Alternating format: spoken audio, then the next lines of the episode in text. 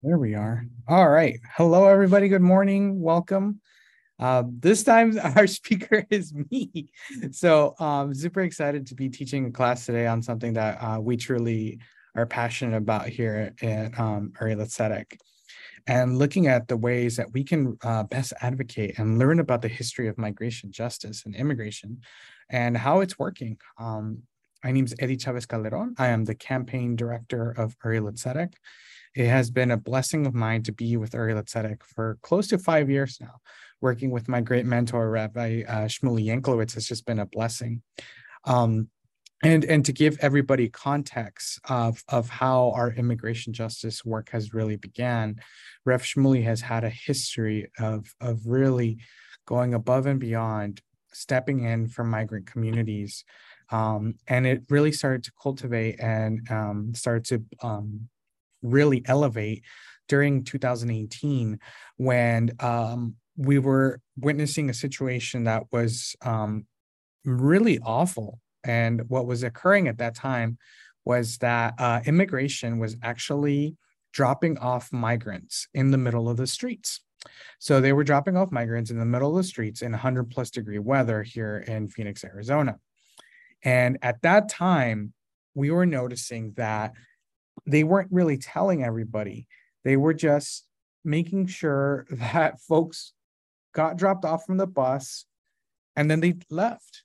So you had hundreds of, of migrant workers and migrant families literally just walking randomly in in the streets of uh, Phoenix near um, the Greyhound bus station um, without any sort of help from there, a lot of the faith leaders started to mobilize. They started to see, hey, we need to do something.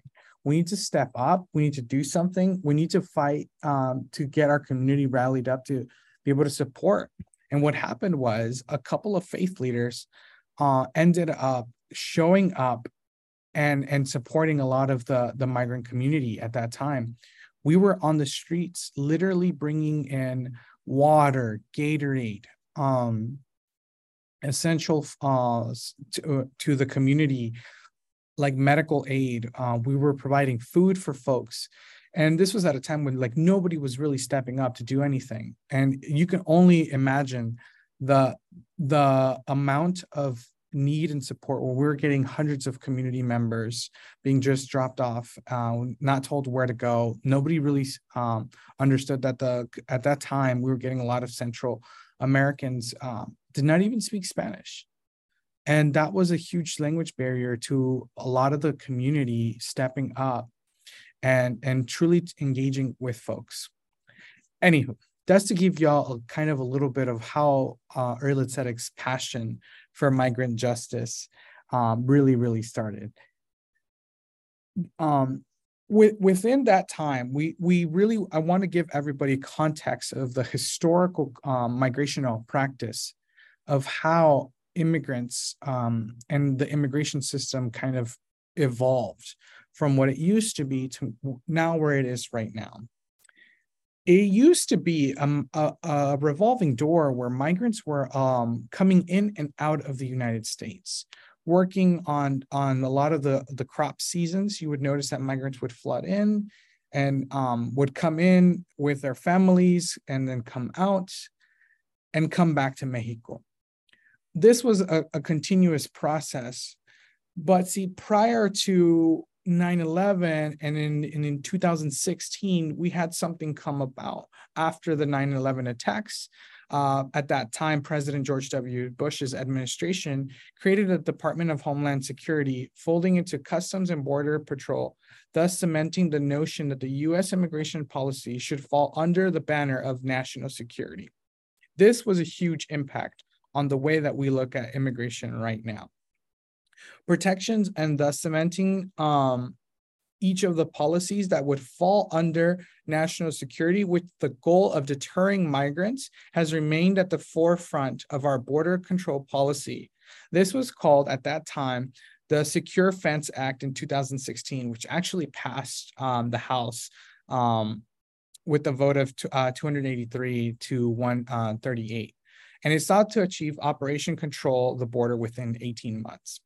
And see, this was a, a, a really interesting time for for a lot of, of of policy change. And from here, we gathered this change called uh, deterrence through fear. And this is a very important part of how we look at immigration, because a lot of the what was sought through was to put make it as hard as possible for immigrants to cross into the United States. Because if it was really hard and if it was really scary, then that would deter people from coming through. But this was simply not the case of what happened. Folks started seeing that there was a new militarization of the border where it seemed very, uh, very scary. We started to noticing walls. We started noticing barbed wire um, news uh, sanctions of police showing up with very heavily, almost militaristic um, kind of look to them that changed from the way that Border Patrol used to act and the way they, they used to um, mobilize. So this was a, a very big presence that changed after um, 9-11 and its own system to really look at deterring people and making it as, as hard as possible to come in. But my friends, this does not stop migration numbers. Not one bit. What this did cause was unnecessary deaths. See, because communities continued to still migrate to the United States. Uh, communities continued to go around even more dangerous routes. In Arizona, migrant families have to go through deserts and hills to get into any sort of border crossing that is not within the port of entry in Nogales, thus putting families in extreme danger of heat, being lost, being uh, away from their own families uh, that could help them have access to them immediately. This was a, a really big wake up call for a lot of, of um, community members that really focus on helping migrants. At that time, we started to see skyrocketing in people's deaths.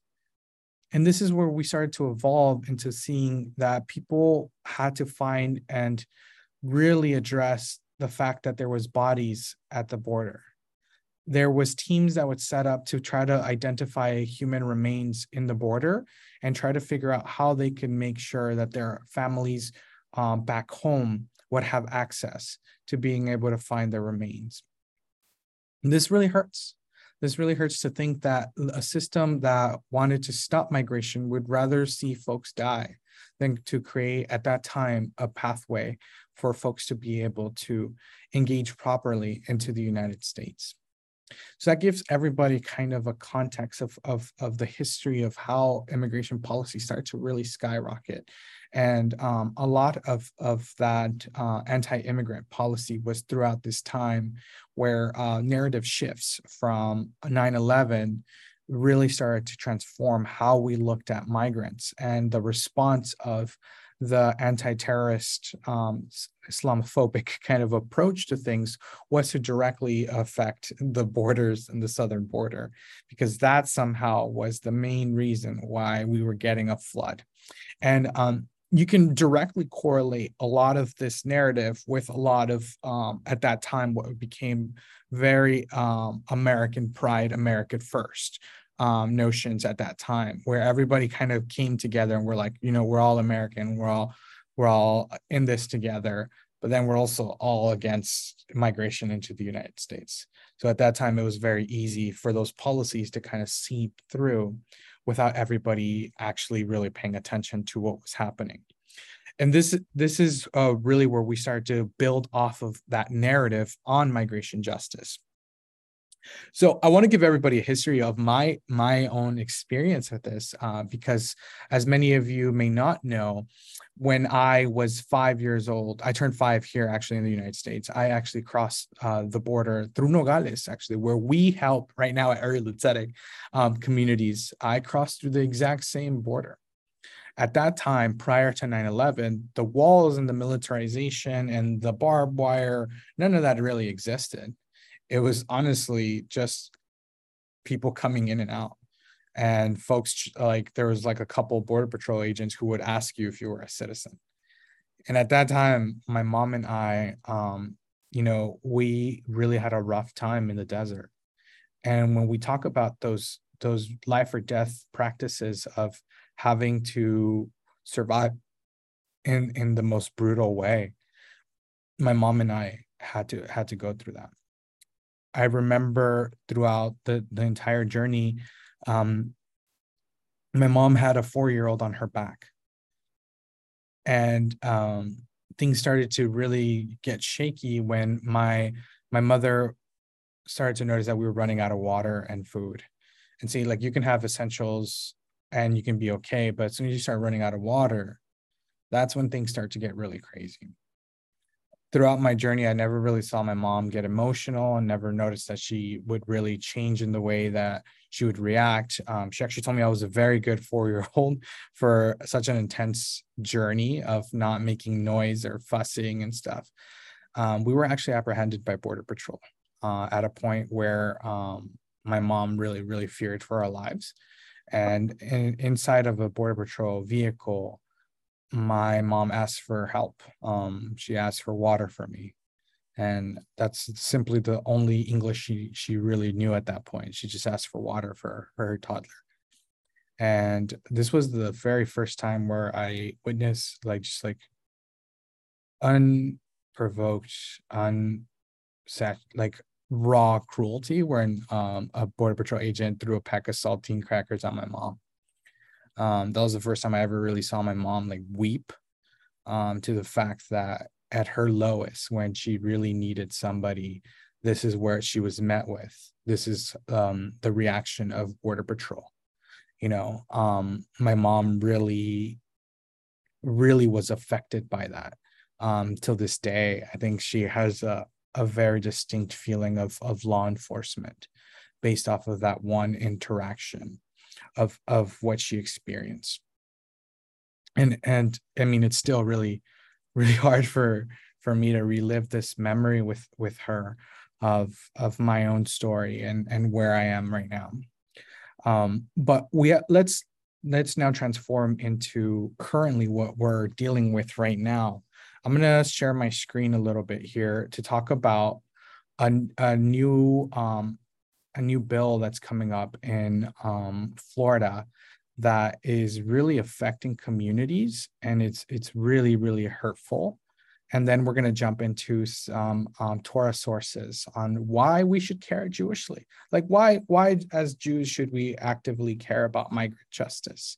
So as you as you all know um, there is a governor in florida um, ron desantis who has uh, signed into law uh, and as of July 1st, SB uh, 1718 uh, is a, a, one of the most anti-immigrant laws meant to um, really hurt a lot of communities um, here's like kind of the 411s that I, I want to make sure that this video can also be shared with folks to understand who are traveling to Florida and have a, an, a migration issue that might hurt them and if they are undocumented can really hurt them. So I created kind of this information with some of our national partners um, that Uri L'Tzedek has in the, the fight for uh, migration justice uh, traveling to, into Florida, providing transportation to undocumented people from outside of the Florida into the state is now a criminal offense punishable by up to 15 years in prison,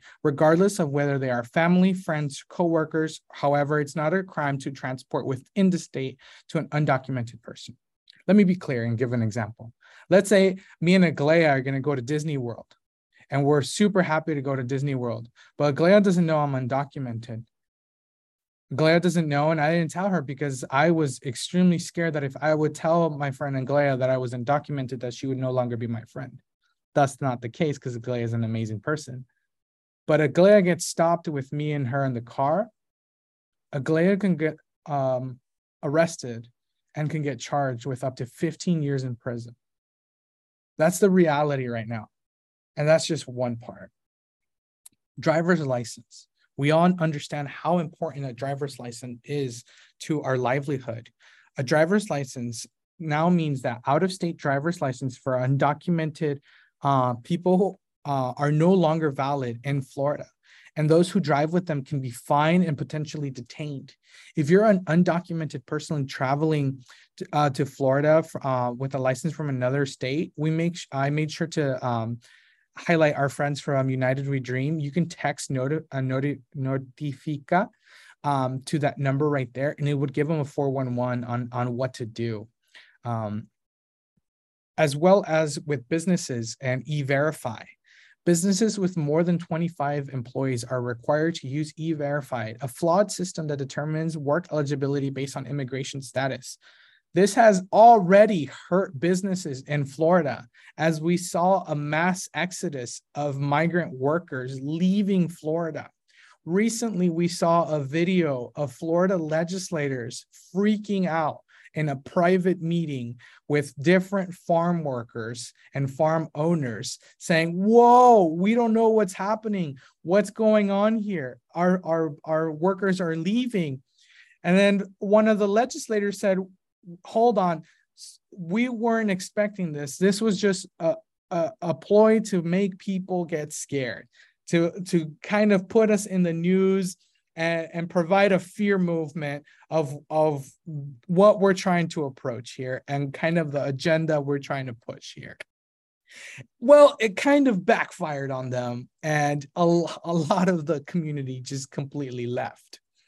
And it's been really hurtful for Florida it's been a, a, a real punch in the face for a lot of Floridians because the workforce just isn't there anymore. We're seeing job sites that are just empty and abandoned.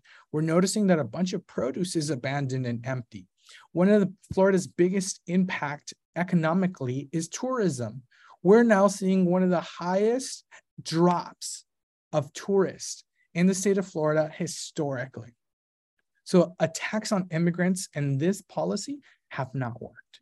And now we're going back to I, am really wanting to to keep the idea of the deter- deterrence to through fear, that policy that I, I I talked about in the history, and I wanted to talk about that because it is a foundation of the immigration system that we have today and how it simply has not worked, and yet we continue to go back to that deterrence through fear, and we see the flaw in it, and we still use it.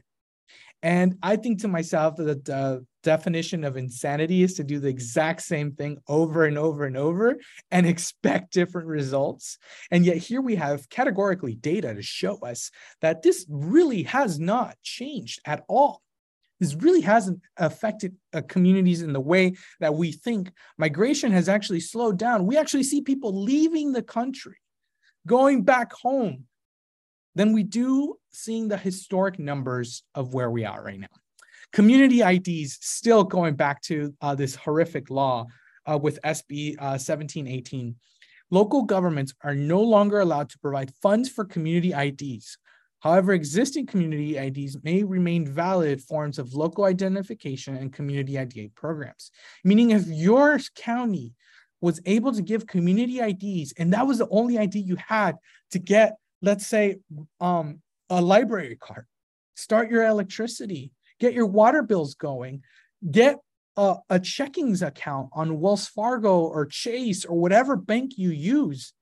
You no longer have that option to be able to get a new ID.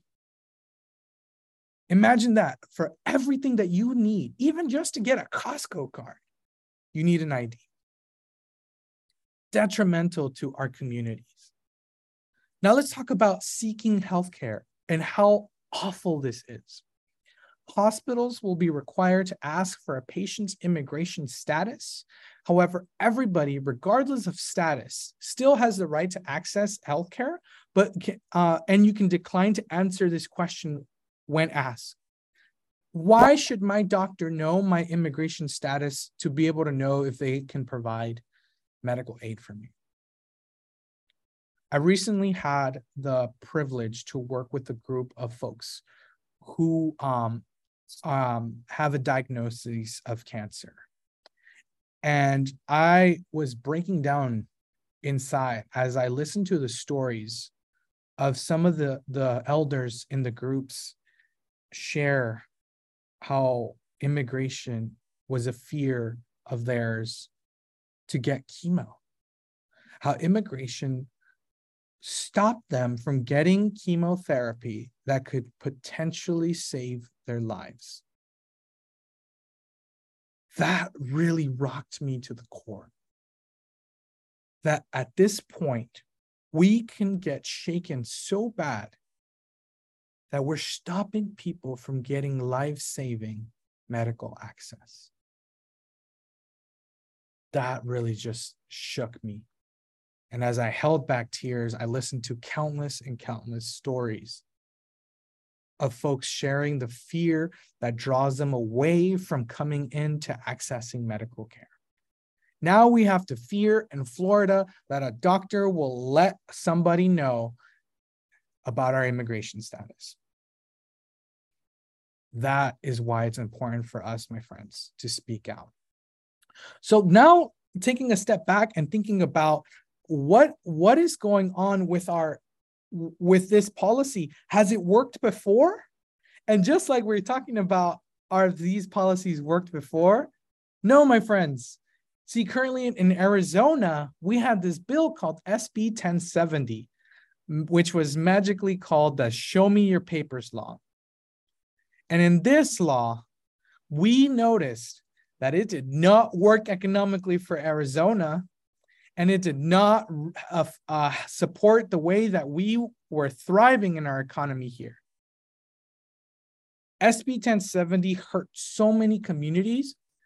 And what that pushed was our community members to move forth to being able to shut down SB 1070 and bring down the person who mainly signed off on this and pushed this on. So SB 1070 did not work. And going back to that policy, my friends, I want this to really be grounded for everybody to understand that deterrence through fear does not work. Deterrence through fear does not work because it didn't work with SB 1070. And we're already seeing the numbers and the effect of, of what the disastrous economical ploy is happening right now in Florida. We're already seeing the disasters of where we are. So now, my friends, we're thinking, okay, Eddie, we, we've got these like policies. We understand that deterrence through fear does not work. But why should we care as Jews? Like, why Jewishly should we have a grounding in, in really caring about migrant justice? Why does Uri L'Tzedek care about migrant justice? They're an Orthodox organization. Why are they out there fighting for migrant rights?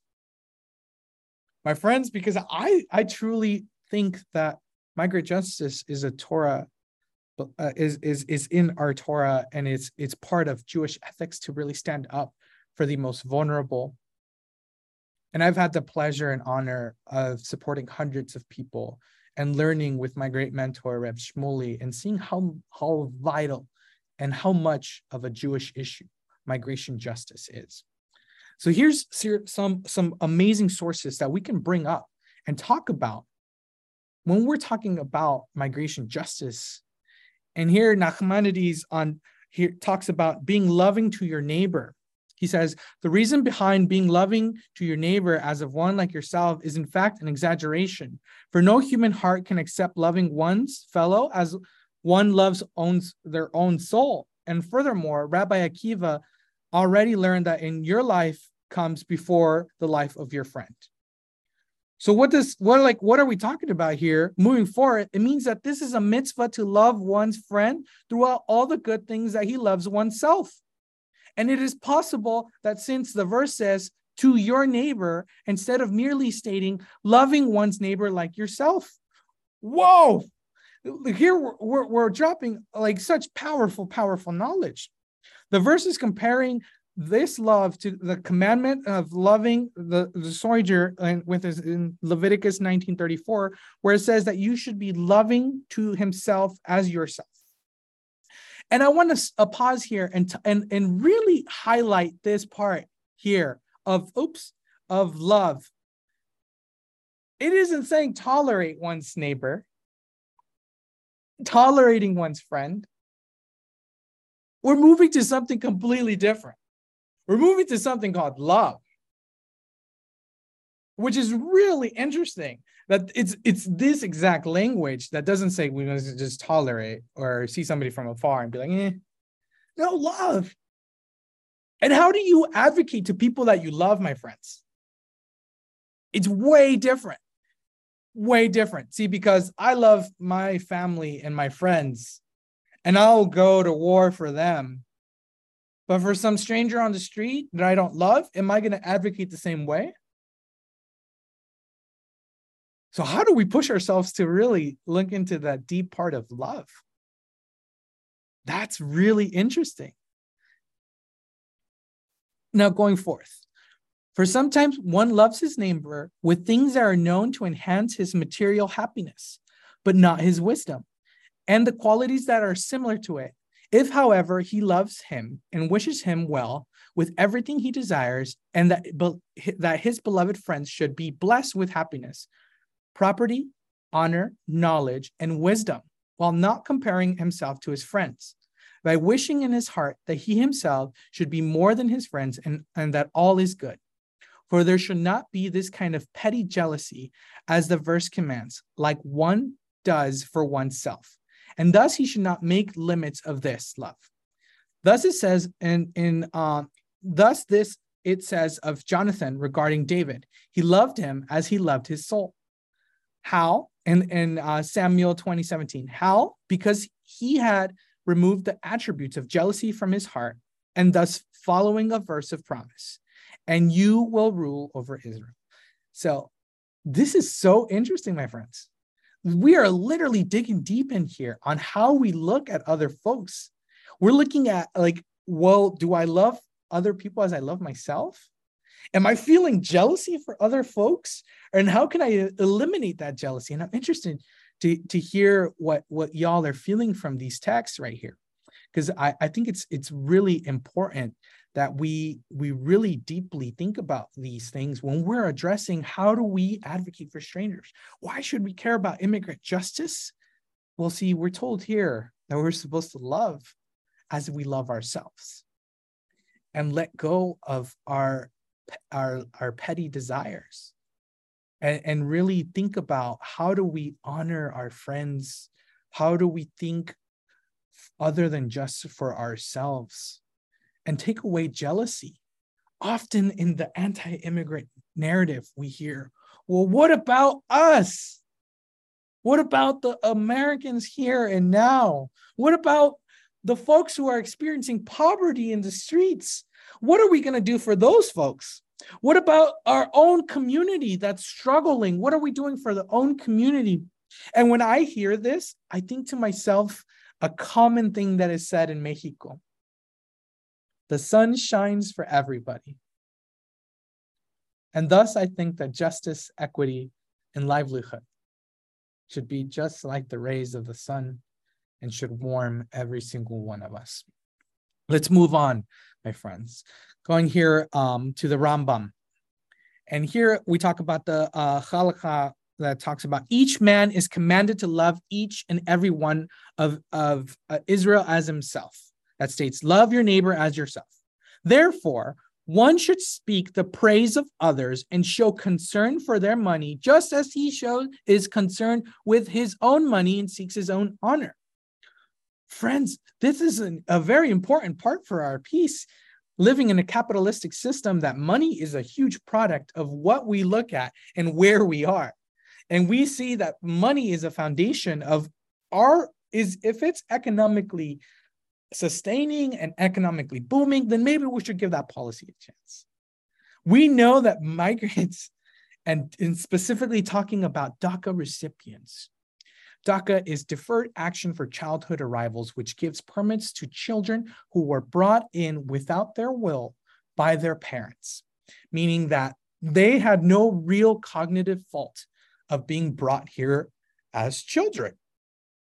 We're talking about these folks have paid hundreds and hundreds of, of dollars into taxes, into our economy. DACA recipients have started businesses that have been providing so much into our economy. This starts to show our booming. Now, my friends, if we start to really think about this, how are we looking at taking care of other people by making sure that they are also thriving. And now we have a common narrative that says, well, folks are leeching off the system. Folks here come leeching off the system. That is a common thing to say. Well, my friends, for big federal supports, immigrants cannot have access to that. They cannot have access to that. So they're paying in taxes to a system that they cannot fully benefit from. There are some minor things that still are covered, but for major things, undocumented migrants do not have access to them. Moving on, whoever gains honor through the degradation of a colleague does not have a share in the world to come. That is so powerful to me. That is so powerful to me when we're looking at advocacy and thinking about the stranger. Are we wishing well for folks? Are we wishing for people to thrive, or are we hoping people do not thrive in our system and that they go back? Are we setting people up to fail, but not providing an actual pathway for folks to have citizenship? And I want to pause and also acknowledge that our migration system cannot be that one where everything comes in and nobody has an idea of what's happening. I don't, I personally don't believe that that will have any sort of positivity. But there has to be a system of compassion that does not degrade and is not dehumanizing when folks are coming through our borders. That's where we really have to be challenged is how do we do that? In Deuteronomy, in uh, Deuteronomy, it, talks about loving a convert who has come to nestle under the wings of Shenicha, Shechina, is two positive commandments. One for he, eh, who is also included among the neighbors, who are commanded to love, and one because he is a convert. And the Torah states, and you shall love the converts. And this is specifically talking about converts in our community who we should openly love. Openly love. Because their neshama was at Mount Sinai as yours. Their soul has, was at Mount Sinai as yours. Their, their neshama. What if we were to look if we really think B'Tselem Elohim is a is a, a product of of looking at people as if they were in the image of God, it takes it takes me to look at what's currently happening in Texas, where military leaders are taught to push down push down migrants who are crossing the river. Are we pushing down and looking at people and thinking to ourselves, that is the image of God, and I'm pushing it down. That really starts to sink in. It really starts to to kind of unfold within us and and really try to to to push kind of an idea of of what are we doing with with um, people who are seeking refuge here. Moving on, if a stranger sojourn with you, or whosoever may be among you, throughout generations, and will offer an offering made by fire and sweet savor unto the Lord, and yes, you do, so shall she, so shall do. As a congregation, there shall be one statue for both you and for the stranger that sojourn with you, and statue for every throughout of the generations, as ye are. And shall the stranger be before the Lord, one law and one ordinance shall be both be both for you and for the stranger that sojourneth with you. Interesting that here, not only uh, my interpretation of this is that everything is done together, building onto the laws of what we're experiencing but ensuring that folks are brought in together. So, my friends, we understand that in Torah, more than 36 times, we're told how to treat a stranger. More than 36 times. And I think to myself, why, why are we told so many times? Why are we told so many times? And I think about the fact that it's one of the hardest things to do because it involves vulnerability. It, it involves us being in a space that makes us uncomfortable. It puts us in a space that we don't typically want to be at. It puts us in a in a position that we have to be super vulnerable and allow ourselves to listen to a language that we don't know. Think of of somebody that we have no history of us, that doesn't know our culture, that doesn't know our, our nine to fives, our dailies here in the United States. We we're bringing in and opening up our communities to folks we just simply don't know and don't understand. And it's very easy for us to fall back, to fall back and say, you know what? Maybe I can just be offsetting and and literally, and I think I'm not trying to put a pun in here, but literally build walls within our own selves to not allow for folks to truly dive in to connecting. Now, now that we're we're we're talking um and and we were able to get some some a little bit of grounding Jewishly of like why should we even care? What are we doing? Um, where are we kind of brought into um, our advocacy and and not really just bringing in tikkun olam, but going further than that what can we do now as a community? Where are we in a system that puts us in, and to be able to act? For one, it, Uri L'Tzedek has really led a national effort of bringing in folks from all across, from coast to coast. We have had people come in and, and volunteer with us, directly supporting people here who are released from ICE detention centers. It is still ongoing where we're helping hundreds of families every single day. We are um, providing showers to people. We are providing dignity um, with clothing, um, combs, um, hygiene um, materials that can really illuminate the lives of people.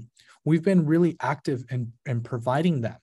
But see, the way I see it and the way that we've really worked here uh, with my my great mentor Rev Shmuly, uh, Rabbi Shmuly and I have really looked at what are two ways that we can really exist and make a difference. And we think back to Tzedek Tzedek Tirdof, justice, justice you shall pursue. And noticing those two justices for us has been a translation of direct services, meaning we're supporting migrant families directly, immediately as they're being released from detention centers. They have a warm meal, a backpack with essential goods, the ability to take a shower, the ability to relax. One of the things that breaks me every single time, and I, I try not to show it as much because I've been doing this for a long time, but when people ask me if they're free,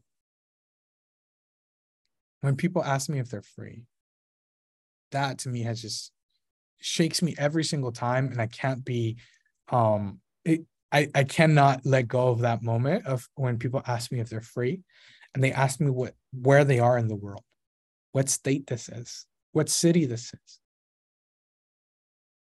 And that's how the important piece of the direct support.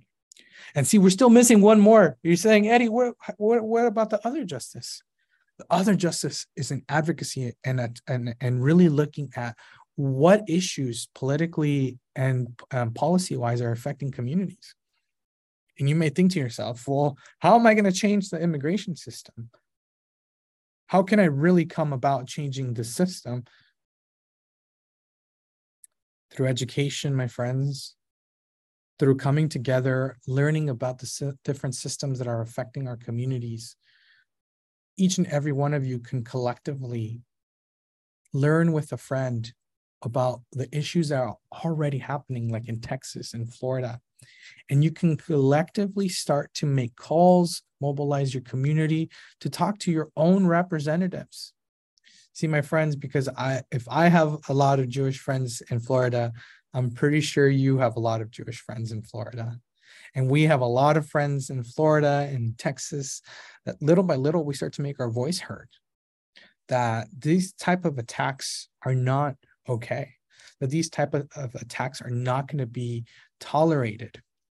Um, Uri L'Tzedek, uh, recently we we really started to to uh, um, challenge um, a lot of the policies around migrant workers and around uh, immigration justice through protecting migrant workers. As y'all know, labor laws is is is, is really big in, in our in our community and, and it's a really big Jewish issue. Um, I'm going to drop down into chat and for the, the recording, we'll we'll be able to have opportunities for folks to um, engage in this. But this is a position uh, um, this is uh, one of our documents um, that we are putting in to protect worker rights, to protect uh, specifically field workers. Um, just recently, we had an issue here in Arizona where a Yuma farm worker died because there was no heat protection, and we're seeing record highs of heat related illnesses, heat related injuries. Here in Arizona, and Uri L'Tzedek is taking a stand, trying to mobilize as many uh, Jewish voices to be able to bring up um, in, in advocacy, to talk to our state legislators, to talk to our federal legislators, and discuss opportunities um, for some sort of reform for a lot of migrant communities who are working out in the field virtually unprotected from the heat this has just been um, shattering to hear that folks in this day and age are dying from heat related illnesses um, when we can be a source of light and illuminate some sort of justice to a lot of folks. Uh, make sure you check that out. It's also going to be on our our um, emails and our our our online systems like our socials to so that you can be a part of that change my friends, I want to open it up to a little bit of, of questions and dialogues around immigration justice as we walk through these systems of understanding a grounding of how the system was in place through different deterrence, uh, through fear, to now where we are today through really using that exact same tactic of not working. And some of our sources that have taught us that we really have to dig deep and love the neighbor as we love ourselves and challenge ourselves to let go of some of of those uncomfortable feelings that we try to ground ourselves and uh, build walls around ourselves.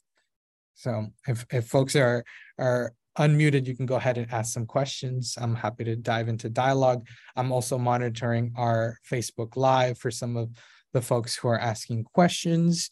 And from Facebook, we're questioning, we're getting a question here that says, can you define what it is to be undocumented? Uh, I want to quote uh, the great Elie Wiesel, who, ta- who who said that no human being is is illegal. And I I want to quote that. And thanks for um, that question. I want to quote that by really looking at the effect that words have, and the effect that uh, throughout the history of immigration um, advocacy, immigration justice, um, immigration uh, in that sense a lot of words have been used to dehumanize people to allow a lot of different policies to go into place because see it's very hard for folks to jump on the the wave of saying okay we're going to do this this and this to a group of people to a group of families. But if we say hundreds of thousands of illegals our own brain starts to separate that and there's no longer that sense of humanity when we're looking at those folks. And I know that there's a lot of folks that say, well, these are technical, lawful, legal terms that we're speaking in here. But I think that we have to even challenge that and approach the narrative and switch that to bring back humanity into us. Because for a long time in history, morality has never really truly equated to legality, especially with our laws here. And I want to reemphasize that morality doesn't necessarily always equate with legality. And this is where I think we have a huge opportunity to change the way we address specific language that we use to address human beings. Thanks for that question. Yes, Aglaya. Oh, I've been unmuted this whole time. Okay, that's weird. um, so sorry, I'm probably going to say this rather sarcastically. Okay, so, but um, okay, God forgive me. Okay, that the people who the fear tactics that don't work, they're not. I'm not sure that they're for migrants. Mm. I think that they're actually supposed to be for people whose you know they want their votes and so mm-hmm. what's the best way to get their votes is to have them like basically see these like oh yes we're going to do all this scary stuff to make them scared and mm-hmm. then they vote based on knee-jerk reactions and then all kinds of like just ridiculous decisions get made and everything though. So one of my biggest frustrations as a teacher is trying to dismantle this. Okay seriously do you really honestly think but it is really frustrating to try to because they've already had this knee-jerk reaction to it?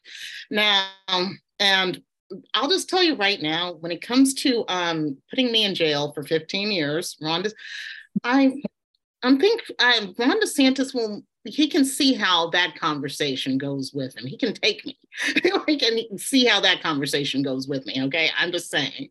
But anyway, though, like um, the frustration for me, though, like the main point is, though, is the, my frustration is um, dismantling because the migrants not who they're trying to scale. Mm. They actually though like saying letting them die and doing these big ridiculous gestures that Greg Abbott did by sending migrants to Kamala Harris's house, you know, for Christmas. That was not for those for the migrants. That was a show for his own people. So I don't know if you want to address that or yeah definitely we we have a history of seeing folks uh, use a lot of uh, migrants for political uh, advancements and political stunts um, that truly don't really benefit anybody. Um, and and I, I, I truly do agree that with the rise of anti-immigrant narrative falling back into the more extremes of the xenophobic right, and I almost dare say also the extremes of the xenophobic left that uh, far left folks are also using anti-immigrant othering that the same far right folks are using and I think both sides use that same type of narrative um, to really ramp up their own bases. So I 100% agree with that. Uh, and at the end of the day, who is the most impacted? We notice that it's migrants and, and undocumented immigrants. Um, and I want to be very clear that immigration issue is one of issues that has been affected by both political sides. When we look at uh, President Obama's time, he deported more people than any other sitting president at his time. More people than any other sitting president. And these were happening when we controlled, um, when folks can say, like, there was control of uh, from the Democrat side in both the House and, and the Senate and the presidency, right? And this was at a time where you can see like a lot of uh, quote unquote progressive policies could come into play. Folks were still getting deported at that time in huge volumes. Family separation was still happening in huge volumes.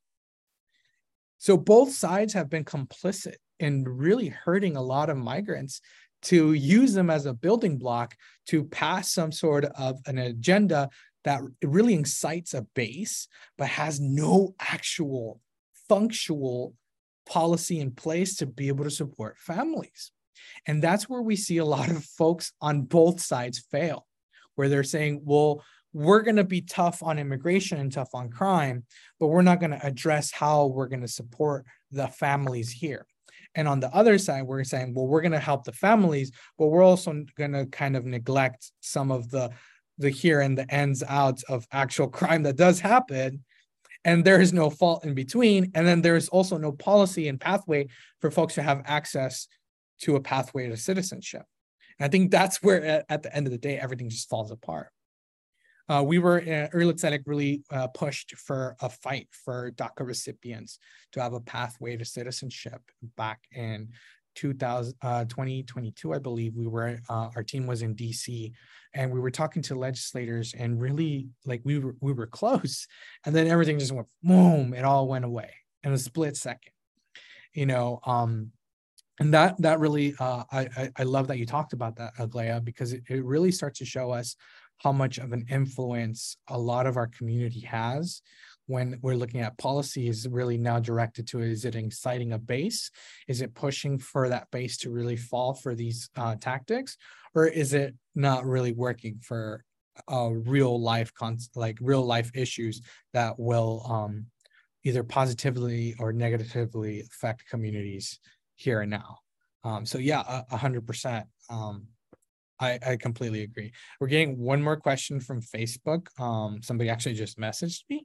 Um, do folks have the same sort of support who are Ukrainian versus people who are undocumented? No. Uh, if you are a refugee, which I think these are um, a lot of the Ukrainian families are fall into that parts of the refugee.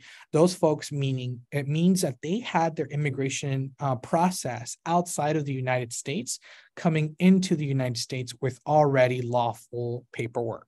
That's what it means to be a refugee. It means that your system, your your paperwork was uh, filed outside of the United States, coming into the United States, because um, you have been deemed um, by the United States a place where you can apply to be a refugee, meaning war torn places or where uh, the United States has deemed um, um, you know can apply for that.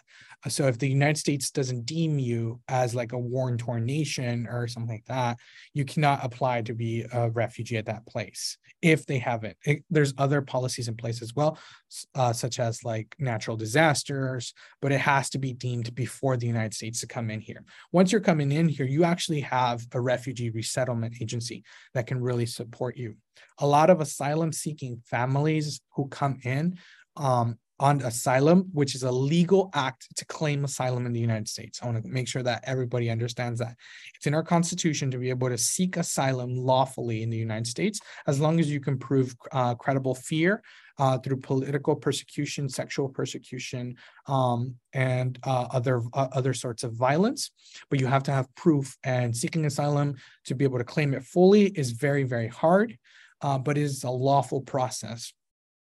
So those folks that are undocumented or are seeking asylum, they don't have the same resources that a lot of, of the uh, families who are, are um, refugees receive, like a caseworker that can help them walk through the system, uh, learn how to get a library card, learn how to sign up for school.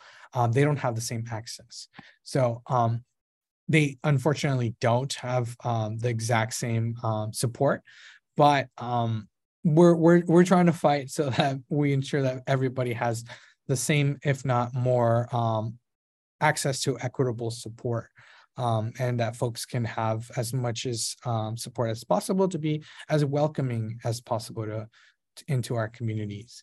So um, thank you so much to every single one of you. If um, there are no questions, uh, I appreciate all of you. Um, and I just want to end by summarizing that our immigration system is, is flawed intentionally. Uh, it is a system that works as it as it was intended to work because it has a system of being able to try to defer people through fear and making it as hard as possible to have a pathway to citizenship. But that doesn't mean that we can't come in and fix some of these uh, gaps, some of these spaces with our own community fighting back and standing up. I think that immigration is a Jewish issue. I wholeheartedly think that it should be a frontline issue in the Jewish community to advocate for the stranger as every year, every single one of us sits down and has four cups of wine, and we are reminded of our great migration journey. Thank you so much, all of you, for spending some time with me today. Um, I hope to learn with you more. Please make sure to follow Tzedek and all of our immigration justice um, and advocacy work. You are always welcome to come help save lives with us. And please sign our petition that would be linked with the video and the recording below to be a part of that advocacy and that change. Thank you so much, everybody. Take care. Bye.